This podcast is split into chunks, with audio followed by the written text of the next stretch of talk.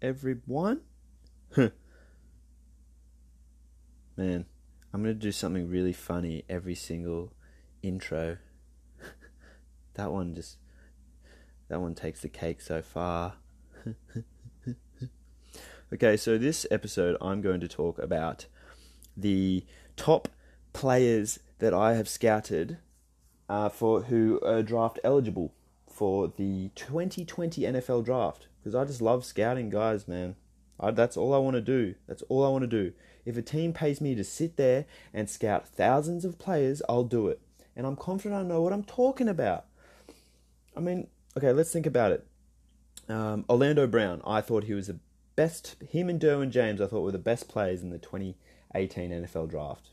Orlando Brown is holding down that right side of the offensive line for the Ravens, right? And I think he had a PFF grade of about 70. And sure, PFF is not the be all and end all, but if you watch the tape on Orlando Brown, he's a dominant offensive lineman. And uh, PFF, you know, it's it's probably the closest thing we can get to analyzing, like getting a number on how good a lineman is, because no one else is really doing that, are they? And obviously, Derwin James was an All-Pro safety, you know, and he was picked seventeenth. I mean, he was expected to go in the first round, so that's not a huge call. Um, who's another? James Daniels. I thought he should have been a top ten pick, and I think he went in the second round, and he's he's a beast for the Bears on the offensive line.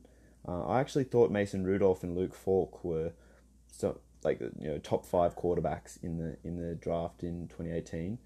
Um, Luke Falk went undrafted. Rudolph went in the third round, I think and we'll see how they go with real NBA NFL action because uh, you know Ross, Roethlisberger and Darnold are out for a little bit, um, or for a little bit in Darnold's case anyway. Um, but I, you know they're just they're great quarterbacks. You know they stand in the pocket. They'll throw. They're not afraid to throw down the field, and they'll throw it with accuracy. And they can make multiple reads. They can move their feet, have good pocket awareness. So time will tell as to whether I truly am a great uh, pick of players. Um, but I'll just tell you a little bit about the players that I value in this draft, in the 2020 draft. Okay, so just just as a precursor, this is most certainly the draft, uh, the year of the wide, wide receiver. All right, I've got one, two, three, four, four out of the top 10 or so players I've, I've scouted so far. Mind you, I've only scouted about 150 players uh, based on like you know, NFL draft, uh, mock drafts, and things like that. Because I, I'll talk about it a little bit later, but I don't really like watching college football too much just because the standard isn't great. I mean, sure, these guys who are NFL ready will show their talent, and that's fun to watch, but I prefer to just watch sort of highlight packages or, or like you know game tape put together afterwards. So you know throughout the year I'll keep scouting guys and keep putting them in my big boards, and then once the season is over, I'll go back and look at re-look at a lot of the players and see you know, what sort of improvements they made over the course of this season. But these these these rankings and evaluations are based on the uh, play that they had in what was either their uh, sophomore or junior years, right? So last year's college football season. So, you know, they might have had an off season and improved, so that'll improve their value. And as I do with the NBA and NBA evaluation, I just simply look at players and just think about how much I would pay them. Because then once you do that, you can evaluate, okay, um, how do they stack up against players that you already have on your roster? You know, if I'm if I'm an NFL GM, right? So I'll start off here. Uh, I think the best player in the draft that I've seen is Tee Higgins, the wide receiver out of Clemson. Now I'd value him at about twelve million dollars a year, right? Which puts him at like a Pro Bowl level, right, from day one. Um, so I'm just reading off a, a, a draft of um, my NFL big board for 2020, which you can see on SkinnerSportsAnalysis.com. I haven't actually published it yet, but basically, Tee Higgins, if you're building a wide receiver in a lab, he's what you would create.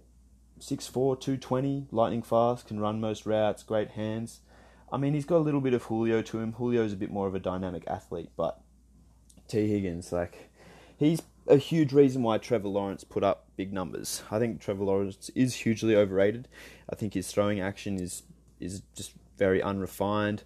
I don't think he's really big enough and therefore strong enough to take hits in the pocket, which can affect his um, composure in the pocket, which affects everything you do. You know, your ability to look down the field. Like that's why Darnold, Sam Darnold's not a good quarterback because he's, well, he is solid, but he just he just he doesn't have composure in the pocket. You know, whereas a guy like Mason Rudolph and the best quarterback in last year's draft, Taylor Cornelius, who is unsigned, right?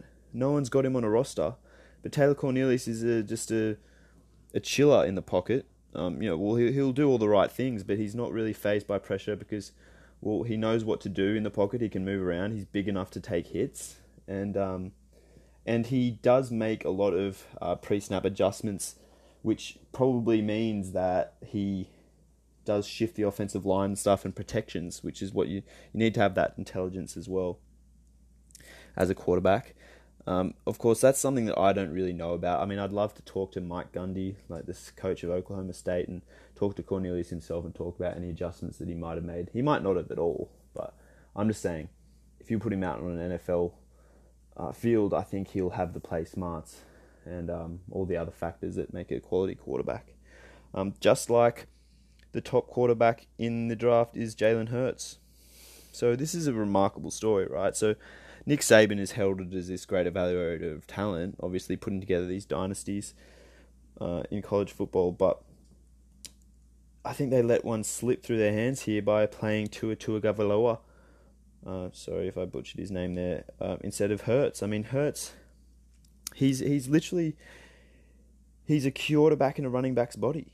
So I've got a notes here. He can pass on all levels of the field, but also reliably make yards with his feet to the point that you could call half a dozen run plays per game with him.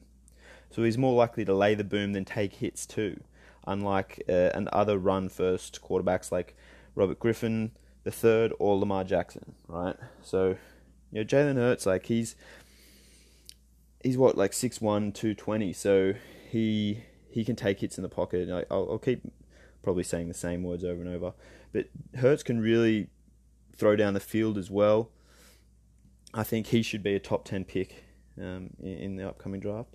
Um, the I've, what, I've got David Dow, the strong safety out of Michigan State, just ahead of him. Um, I believe that Dow is a bit like Kenny Vaccaro, who is a guy who is um, well, Dow especially is great in coverage. I mean, Kenny Vaccaro didn't have a great game for the Titans in coverage um, against the Jaguars most recently. You can listen to my second podcast that I did on Anchor or Spotify. I think there it's on at the moment. I'll try and get it on Google Podcasts because that's how I listen to my podcast, but I'm not sure how that works yet. I might have to like you know, contact Google and get some RSS feed or something. This whole podcasting thing yeah, I mean, shout out to Anchor there. They do a great job of it, but um, it's still a little bit murky as to how everything works. But um, David Dow, he is really good in coverage, so he's you know a threat to pick the ball off, but he can also hit you like cause turnovers from like forced fumbles because he's such a sound tackler, right? And he can lurk close to the line of scrimmage like a linebacker. So David Dow, check him out. I mean, people are scouting people are evaluating him as though he's like a sixth round pick, but you know I th- I thought he should have been like a top ten pick in last year's draft, um, let alone this one. Um, it is interesting to me because you know I put like eleven million dollars value on David Dow, but let's I'd love to watch watch footage from 2019 or 2020 with you know as I mentioned like some time to work on his game and see how much improvement there is, right? Because like when I when I try to evaluate myself as a basketball player, I look at all right, how, how good is my left hand getting? Which therefore increases my value, right? If I can finish at the rim with my left hand, then that creates, um, that means I am worth more money, right? Because I'm more likely to get a bucket. So, you know, what has David Dow worked on in the off season to improve? I do think maybe the, in basketball, it's a little bit more of a skill oriented sport um, rather than athleticism. But um, you can always get more athletic. You can always train, continue to train. Um, know, your ball skills can get better as a safety. Um, your play smarts, diagnosing plays can improve, but I think maybe you can improve a little bit more um, from basketball because like it's so skill oriented, right? Um, yeah. Um, the top running back in the draft, I believe, is Jonathan Taylor, the running back out of Wisconsin. I think we often undervalue these legendary college running backs, maybe because they've just taken a lot of hits or you know they've got a lot of mileage, but because it's just like Bryce Love, who was a legendary running back for Stanford. Uh, he was drafted pretty late um, in the draft last season, but I thought he was one of the best running backs um, in that draft. And Jonathan Taylor, I describe him as a quicker Jordan Howard. So like as a real bell cow back, like he's unless like he's unless two guys are tackling him behind the line of scrimmage, he's getting at least five yards. Right, he's just that big and strong, um, and he's he's got quick feet too. Uh, I think he can receive a little bit, and he's going to be a great pass protector because he is such a big guy, right? Um, and he's fast enough to probably maybe he doesn't quite have home run speed like an Ezekiel Elliott or um, you know some of the faster backs in the league. Um, I say Ezekiel Elliott because he's a bigger guy than say Dalvin Cook, who we all know can take it to the house. Right? Um, but yeah, Taylor, um, he, would be a great weapon. Um, and then a guy I scouted recently is the wide receiver. As I mentioned, what there's a whole bunch of epic wide receivers. Not the wide receivers you might expect though. Like I've got Jerry Jeudy as maybe like a. At the moment, I would say he's a, he's probably a second round pick or third round pick. Um, I won't really talk about the. I, that might be another episode of like guys that. So this is the positive episode where I talk about all the players I like, um, but uh, just checking that this is recording because we had a misstep in uh, the third podcast there. Yep, this is still recording. Excelente. Um, shit, what was I saying? Uh, yeah, I'll, I'll, talk about all the good the players I like in this pod, and then I'll talk about all the the reasons why I don't value guys that everyone else values. So you know, it's like the tours, like the you know Tua Tua Vailoa, um, Derrick Brown. Uh, I really like Chase Young, and I'll talk about him in this pod probably. Um, uh, Justin Herbert, yeah, I mean, I don't think he's worthy of a first round pick at this stage. Again, they, he might have improved, but I'm just talking about last year's play. And it's only a few weeks in a college football season, so give me a break, all right? I haven't watched that much tape on, well, fresh tape on these guys, okay? But um, I don't know what that had to do with TJ Vasher. Um, but but yeah, I've got TJ Vasher way ahead of Jerry Jeudy, just because TJ Vasher is kind of like Mike Williams of the Chargers as a tall downfield threat with great hands and body control. He plays for a smaller college, I think it's TC, yeah, TCU or something. I mean, it's not like an Alabama or anything, so he's not going to get like as much attention as a Jerry Jeudy. but TJ Vasher, man, like he, I mean, a bit like Mike, or Mike Evans is a bit stronger, I would say, but yeah, Vasher, man, he's got some some yeah, I guess like uh uh I always think Randy Moss. I always get Randy Moss and Jerry Rice mixed up. He's got a little bit of moss about him just because he is so tall and he can like pluck a lot of balls out of the air. Um, and you know, at the line of scrimmage, he's probably active enough with his hands and feet to get away from cornerbacks. Um, and so those are guys. So those are my top five players, right? and I feel like they're worth ten million dollars or more. And now to just talk. I'll talk. I won't go too much into um, my evaluations here because I don't want to go on and on and on. But I'll talk about the guys who are worth nine million dollars and and eight million dollars. How about that? Okay, so nine million dollars. Um, and look, I really should do a video series of how I evaluate players. Um, so if anyone is intrigued by that, because I'm a bit of a lazy fellow, like I'm not going to do that unless someone asks me to do it. Because you know, putting together a video and um, you know, how professional I would want to do it, like using pointers, like in a cursor and like pausing and rewinding and stuff. I'm doing a video analysis is something that maybe I wouldn't do unless there was a huge need for it. But um, I guess the positive traits that I talk about here is how I evaluate players and how I come to that, you know, say nine million dollar valuation. So I've got Ian Book, the quarterback out of Notre Dame, as a as a has some Drew Brees about him, as he's a shorter QB who makes the right decisions and is extremely accurate. Right. Um, we've got Chase Young, who everyone thinks is probably going to be a top five pick, and they're talking about him as the next Myles Garrett. I don't think he's at that level yet. I describe him as he's like Adrian Clayborn with his active hands and great power. Um, because I've watched a bit of Clayborn having, you know, he's he's played on. He's a very underrated player, having played for the Falcons and the Patriots at a high level and on some big stages. And I guess like size wise, they're just similar. You know, like again, like a prototypical like six foot four, two seventy five defensive end. Um, yeah, so Young he has active hands and great power, as I mentioned. Uh, uh, another running back that I believe is going to be hugely successful is Najee Harris out of Alabama.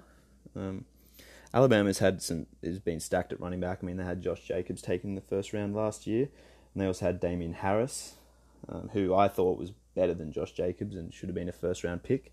I think the Patriots picked him up um, in the middle rounds. But Najee Harris was in that backfield as well, and he, I, I need to watch more tape on him. He he's a bit of a shorter back, but he's extremely fast and runs hard and things like that. I would say he's a little bit like Ezekiel Elliott, but I'm not sure that he's going to be a, as good a pass protector, which is something that you know Zeke is a bit um underrated at, right? Uh, but yeah, Najee Harris, is an absolute gun. Um, a less lesser heralded running back is Anthony McFarland, who I believe plays for Maryland. I would say that he's like Phillip Lindsay as a smaller back who can outrun a secondary, but also take bet- hits between the tackles. So he, he, I think McFarland might be five eight or something, but he is so fun to watch. Like he's a little dynamo, and he can make guys miss, and he can run through arm tackles, and he can um, yeah, he has great home run speed, and he's like feisty enough to be a good pass protector, and uh, shifty enough to um, be a good receiver out of the backfield. Um, even flex him, you could even flex him out wide a little bit and get like an easy five yards, just like the Pats do with James White. Uh, the top tight end that I've got so far is Albert O. I won't bother trying to pronounce his name because I've already butchered his name. Um, but um, he Albert is just he's, he's like 260 or 270, so he's he's a bit like Gronk in that he has potential, huge potential as a run blocker just because of his size, but he can also move like crazy, uh, and he can he, he can make tough catches. Um, so he's a guys to watch. And here's the two top tackles that I've analysed. One of them is high, is considered maybe like a first or second rounder already. His name's Prince Tega Wanogho, and the other guy is called Saahdiq Charles. Uh, I believe that I'll have to watch the tape again, and I haven't got any notes on these guys. And I, the purpose of this podcast is like, if you're listening to this, it's like if you hear a name and you're like, "What? Oh, I've not, I've not seen seen that player." Maybe if you go and watch the tape on them, you'll you'll be convinced that, um, yeah, they are studs. Or you know, just it's always good to just hear hear evaluations of players that are maybe and like you know I'm extremely high on these guys, and if you haven't heard of them, then it, it might it might improve their draft stock, which is at the end of the day what I want to see. Like I want to see these guys get drafted high. I want to see them have a successful NFL career. You know, part of me wants to be a, a an agent just because of that. Like identify the undervalued guys and get them their fat contracts and um, win win. Hey, um, just from my notes, uh, from just from memory, um, so I think Saahdiq Charles, he's a little bit less big and athletic as Prince Tega Wanogho, but he compensates with maybe a little bit more um, better hand usage, um, and therefore is not as strong in the. Actually, I really I need to I need to look at tape of these guys. These are just I've just got them listed here. But um, yeah, just if I guess Wanogho is just a little bit more athletically gifted. Um, uh, we've got another, and then here's another two extremely effective receivers: Henry Ruggs I would say he's like Stefon Diggs with insane change of direction and downfield speed. Like this, that guy's going to be extremely exciting. Like he's going to be like a Marquise Brown, but I think Ruggs has got a little bit more yards after catch ability, like shiftiness, than Hollywood Brown, um, and he's a bit bigger than Hollywood Brown too. And then we've got Collin Johnson, who, like TJ Vasher, is a very tall receiver, and he does have some Randy Moss um, about him as well. Um, so I'll talk about the guys who I think are worth about $8 million a year, and that is centre Tyler Biadasz, who I compare to Travis Fed- Frederick as he's strong as an ox and intelligent in pass protection. Um, I thought Biadasz should have been like would have been a pretty high pick in last year's draft, um, let alone this year's draft. I'm surprised he actually returned for his senior season because were there any good centers? The the best center I had, the best centers drafted in last year's draft were Justin Falcinelli and Nick Linda that I scouted. And keep in mind that I scouted about 400 guys, so that's not as comprehensive as you would like. Like if I'm an NFL GM, I want like at least 3,000 guys scouted, you know because you just don't want to miss on anyone. And there could be a diamond in a rough playing in a Division Two school. Like Ali Marpet is a beast for the Tampa Bay Buccaneers at left guard, and he he um, played for a Division Two school. You know, so that that does happen. Um, but yeah, Justin Falcinelli and Nick Linda, neither of them are on an NFL roster, even though a whole there's a whole bunch of teams that need help at center or or guard. You know, because they could they could move over guard to guard pretty well. But yeah, Biadasz would have been the best centre in that draft anyway. Um, another player I value at $8 million a year is AJ Epenesa, who plays for Michigan State. I've got him as both an outside linebacker and a defensive end. So he, he is versatile enough to play both. Some guys, like maybe like a Darrell Taylor, who I don't have any notes on and I'll have to jog my memory on, but I've got him more as a pure defensive end. Because, you know, some defensive ends yeah, this is talking about just a traditional like four three front defensive end, right? Um, you know, if it's a three four front defensive end, which this stuff gets hugely confusing. He's more of a defensive tackle in my book, right? But a guy like Quinnen Williams or Michael Dogbe from last year's draft, you can move them to, um, at you know, like a, and we're all t- we're also talking about like the techniques, right? So I've got Darrell Taylor as like a four tech or something, but once they become like a nine tech or something like a Von Miller, they're sometimes going to be asked to go out in coverage, which isn't something that Darrell I wouldn't want to see from Darrell Taylor. I think he's more or, or Chase Young. Ideally, just because I think they're more of a pure pass rusher. But AJ Epenesa, I think he is shifty enough to um, to cover as well a little bit, um, just as an outside linebacker. So yeah, ho- hopefully that makes sense. So yeah, just just to clarify, if I'm talking about someone as an outside linebacker, I'm talking about a guy who's on the line of scrimmage defensively, but is like out, is like a nine tech, like out, like far outside the tackle because he might, he's also a threat to cover, as well as rush the passer. Whereas if I'm talking about a defensive end, I'm talking more about like a four tech or five tech. Um, uh, which is basically means that you're just like op- opposite the um, off- offensive team's tackle, right? And then a defensive tackle, in my books, is a guy who's like inside the guard or the center of the offensive line, which is like a one tech or a three tech or or a two tech, I believe. Um, it's all very interesting stuff, and you know I've not played football I've not coached or been around football. It's just from me watching just hours and hours of football and learning about the game through books and film and things like that. That is how I come to understand these terms. Um, yeah. Uh, we've got Shaq Quarterman here as um, an $8 million a year linebacker, inside linebacker. The one note I've got on him, I think Quarterman plays for um, I forget who he plays for, but in 2018 versus LSU, he hit NFL draftee Foster Moreau so hard that his mouth guard came out. So that just gives you an idea of like what Quarterman brings to the table. He's just he's not afraid of contact, that's for sure. Um, but he can cover pretty well as well as an inside linebacker. Um, but he's yeah also big time run stopper. Um, and then we've got a couple we've got some receivers here. Jalen Reagor. I mean, everyone knows about his yards after the catch ability. Um, we've got Tylan Wallace, the Oklahoma State receiver. Uh, he, him, and Taylor Cornelius put up some big numbers last year, and yeah, Wallace is he's not a physically dominant guy, but he can certainly create separation and run run routes well and, and catch pretty much everything. And Kendrick Rogers, who t- plays for Texas A&M, uh, I did actually watch Texas A&M versus was it Auburn, or, or a recent game just over the weekend.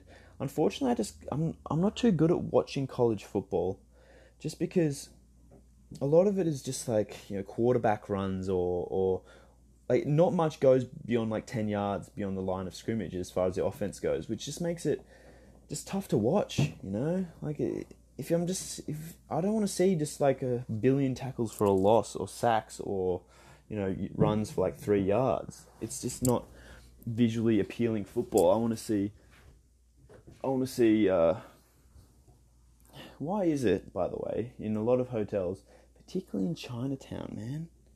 Actually, I shouldn't really say that, but like, you know, if you're staying at a place in Chinatown, usually it's got some bizarre features such as the windows in the rooms, like they don't have a fly screen, so you know you want to have fresh air coming in, but then you don't want mosquitoes coming in as well. So it's like a catch twenty two. And then also the light switch for the bathrooms is outside the bathroom, which is not really a huge problem when you've got your own bathroom, but you know, you don't want to be taking a dump or in the shower and then someone turns the light off on you, do you? Anyway, I digress. Um, so I'm just itchy as hell because I think Mozzie's got in the room, which is just like bed bugs. You do not want that to happen. You don't want to be lying there peacefully, about to go to sleep, and you hear this. You do not want to hear that because either you have to spend like a few minutes trying to find the guy and kill him, or he'll bite the shit out of you all night. But bed bugs is like a whole different level of hell. I had them in Thailand in in Thailand, and you know it's about a week of just terrible, terrible itching. Um, it's not painful, but it's certainly irritating, and they're extremely hard to get rid of because they're the tiny little brown specks that will hide in little places in your clothes and in your blankets and stuff. Um, if you tell a, a hostel or a hotel that you got bed bugs, they freak the fuck out. I've been told that you just got to burn the whole place down sometimes because they're just so hard to get rid of bed bugs. I think that's a bit extreme, but yeah. So yeah, little little brown specks um, that obviously move a little bit, not very fast. Um, if you're getting itchy and you see one of those, you literally just have to um, hunt them down in all of your clothes and, and your bedding. And before you, if you're in a hotel or a hostel, it's a wise idea to check like the hems and stuff of the sheets and things just to see whether there's any bed bugs already. Because you know, a few minutes of preventative measures can really mitigate any sort of horror that can ensue. Trust me. Um, anyway, I don't know how that that's not really related to Kendrick Rogers, but Rogers is a huge receiver. There's a lot of really big. Well, there's different kinds of receivers. You've got the Jalen Reagors and the Henry Ruggs who are speedy guys, and then you've got Kendrick Rogers and um, Collin Johnson who are like a big targets, you know. Uh, but Rogers is a huge yeah, huge receiver, and uh, yeah, he's definitely a red zone threat and a jump ball guy and things like that. And then we've got the cornerback Stanford Samuels. I forget who he plays for. He's actually the best cornerback that I've scouted so far. Um, other guy, other cornerbacks are Jeffrey Okudah out of Ohio State. Uh, we've got Kristian Fulton out of LSU and AJ Terrell, whom I forget where he's out of. So those are some pretty good cornerbacks, but I think Stanford Samuels, of the guys that I've scouted, is the pick of the bunch so far. Um, from memory, he's just he's just I get what what do you think is prototypical cornerback size? Maybe six two, maybe six two two ten, and lightning fast. I would say. And I think Samuels is is is fits that bill. Um, but it's not just the physical traits. Obviously, you can have physical traits but have no idea what you're doing. And Samuels is could be a pretty good press corner. Like he's strong enough to um, move guys off their routes, and uh, pretty sound tackler. Like he's willing to get his hands dirty in the run game, and yeah, he can stay on a guy's hip downfield as well. Uh, I think I've got honestly I could talk. Yeah, I've probably scouted. There's probably like 150 more guys I could talk about, but I just thought I'd bring up these guys. Maybe some other notable guys. Um, I think Derek King, the tiny quarterback out of Houston, is worth about seven million dollars a year. So you know probably a, first or second round pick. Uh, I highly value him. Um, yeah, I'll, I'll, save some more analysis for a bit later on. Um, I'm getting a bit of dry mouth just from talking so much, and maybe my mum seemed to like the uh, podcast length of about 30 minutes rather than an hour. Um, so, yeah, I'll, I won't talk anymore.